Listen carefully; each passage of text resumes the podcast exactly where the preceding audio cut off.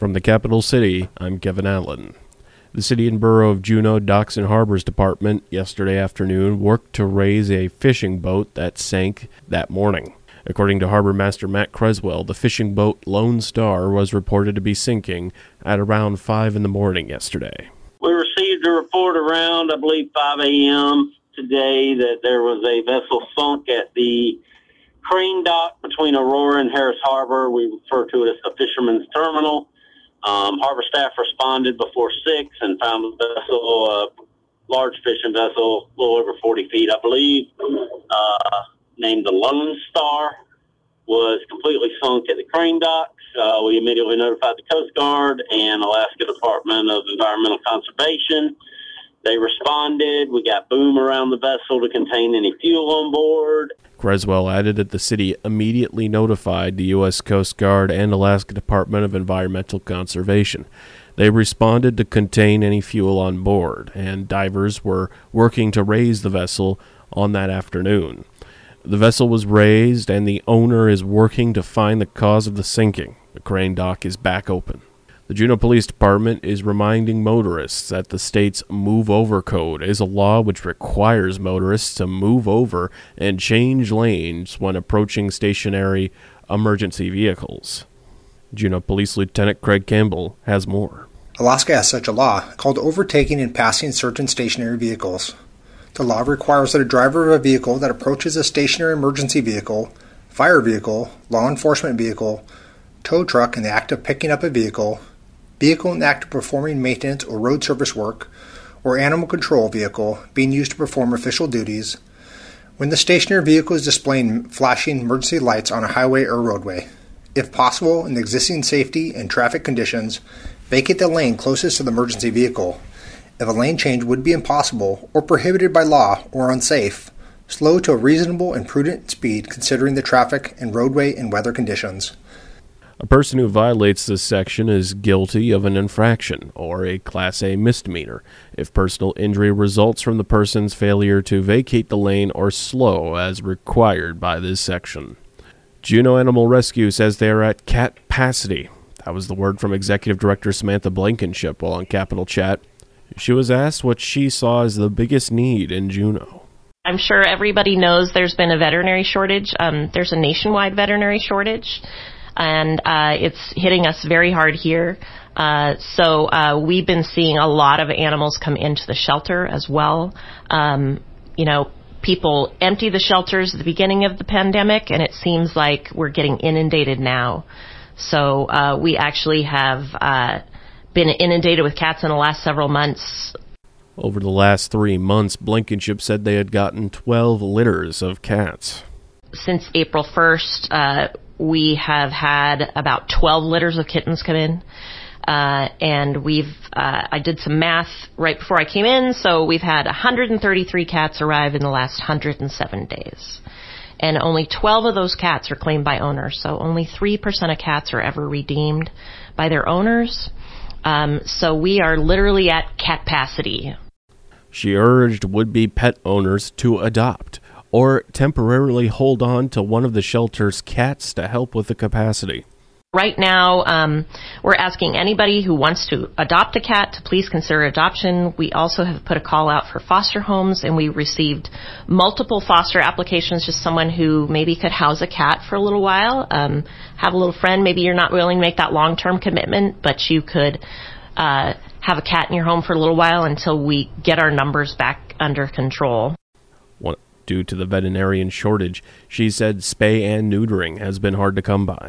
I also think that we've had, because of the veterinary shortage, we've also seen um, uh, difficulty with spaying and neutering services. So uh, people who, you know, even people who can afford it are having a harder time getting in. And so um, that's something that JAR hopes to address at least uh, with low income qualified individuals in the fall. We're hoping to reopen our uh, public spay and neuter program for low income individuals through our organization.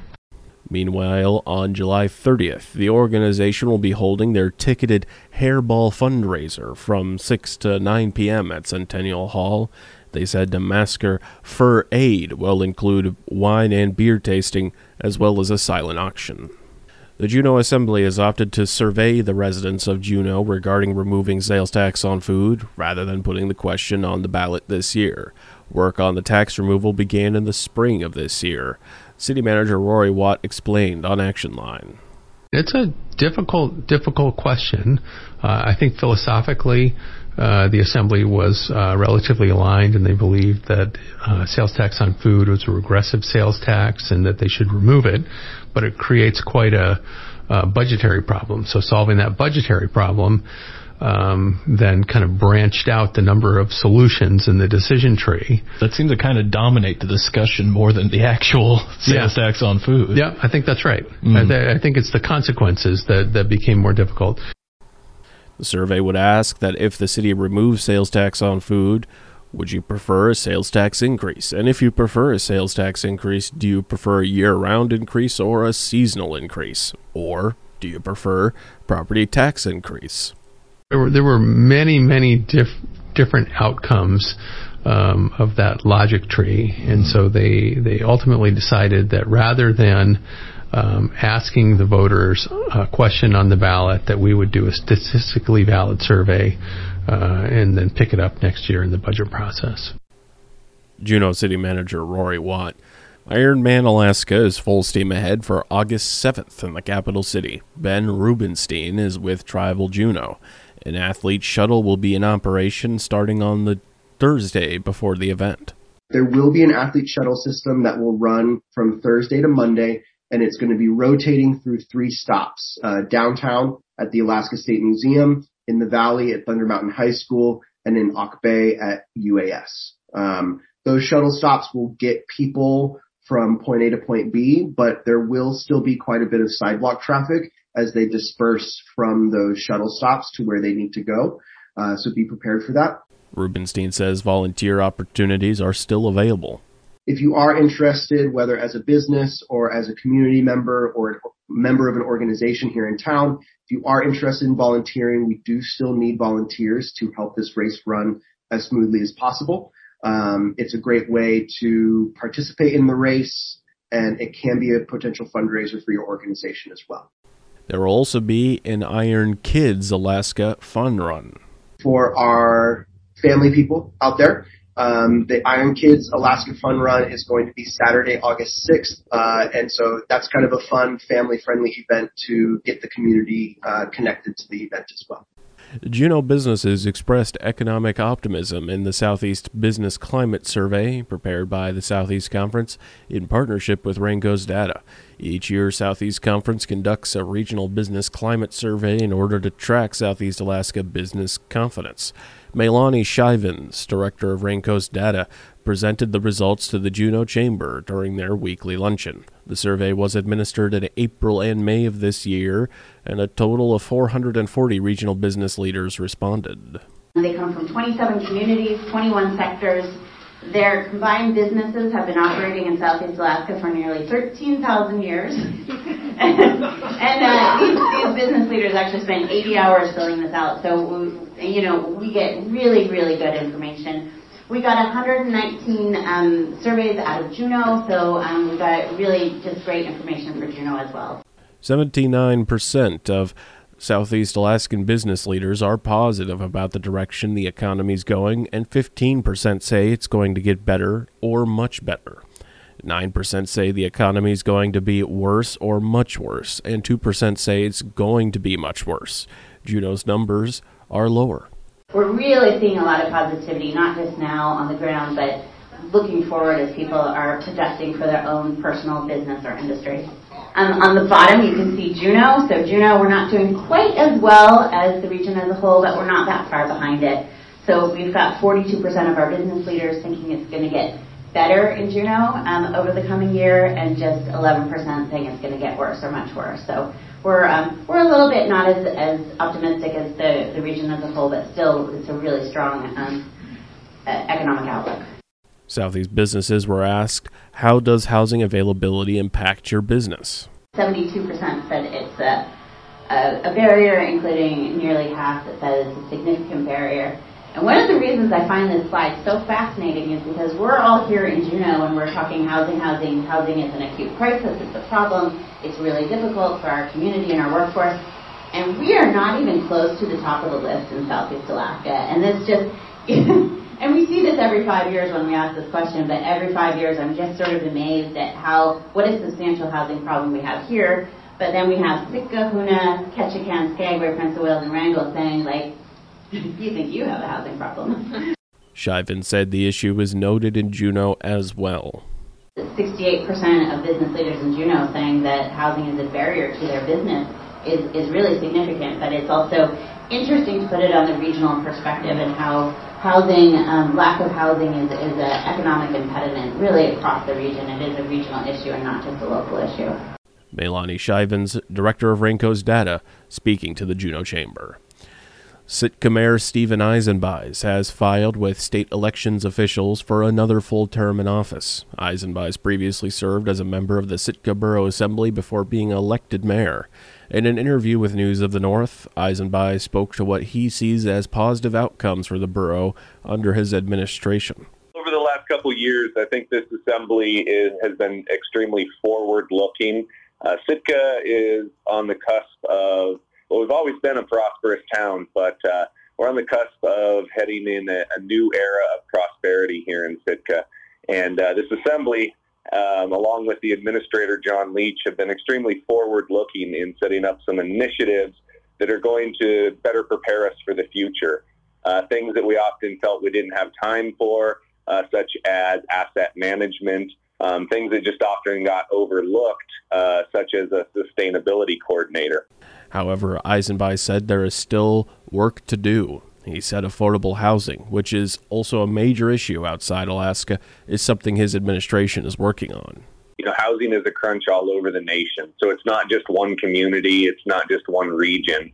Uh, just about every town that I know of uh, is is experiencing a housing shortage right now. There, there's issues with that. So um, I alone don't have the answer. I think uh, people are looking at it nationwide. And uh, I think that there's a lot of solution, not a lot of solutions, but I think that there's experiences that can be found that can possibly work in Sitka by utilizing some other uh, small communities with uh, an influx of visitors in, in the summertime. Vice Deputy Mayor Kevin Mosher has also filed to run for mayor this election cycle. The Ketchikan Gateway Borough Assembly passed a resolution Monday night that would seek funding from the federal government to support the construction of a new PATH homeless shelter. The city of Ketchikan previously approved such a move with a resolution that would support a donation of city owned real estate to the Ketchikan Committee for the Homeless, also known as PATH, for its use in building a shelter for the homeless. Ty Radke is with the PATH shelter. He addressed the assembly. This resolution represents an opportunity um, for Ketchikan to potentially build a new facility. The grant amount that will hopefully come from uh, Senator Murkowski's office and the and Congress will be 6.9 million dollars that we will be able to use to build this new facility. And this resolution, we're hoping, um, will help encourage the congressional delegation to fight for that. Borough Mayor Rodney Dial says the plan is a win for those suffering from homelessness.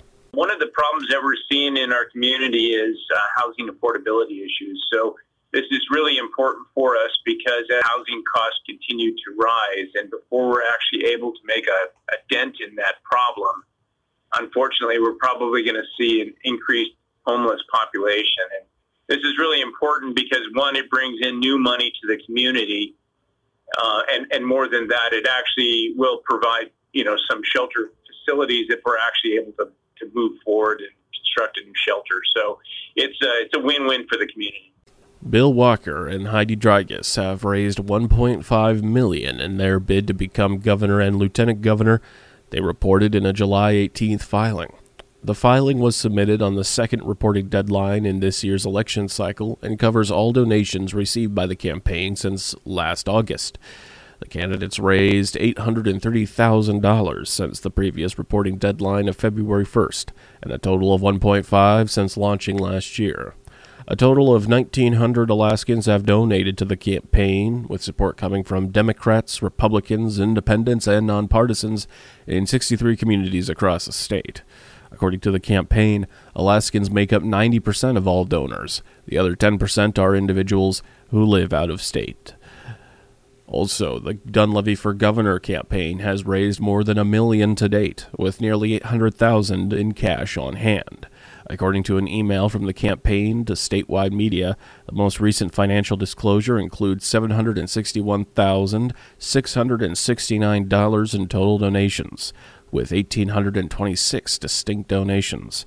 Of the 1,826, 1,677 distinct donations, or 92%, are from Alaska. 1,053 distinct donations, or 58%, are of less than $100. The U.S. House has overwhelmingly backed a bill protecting same sex and interracial marriages, 47 Republicans joining House Democrats in backing the measure yesterday, seen as a way to codify rights that liberals consider in danger after overturning of Roe v. Wade. Its future in the Senate is not clear. Some Senate Republicans aren't sure they'll back the bill. Alaska Senator Lisa Murkowski was more receptive. I will look at what the House is doing and and see what that might mean here uh, on the Senate side. Senator Murkowski speaking to ABC News. Never miss a story or a newscast at KINYradio.com. Now you're up to date. For News of the North, this is Kevin Allen.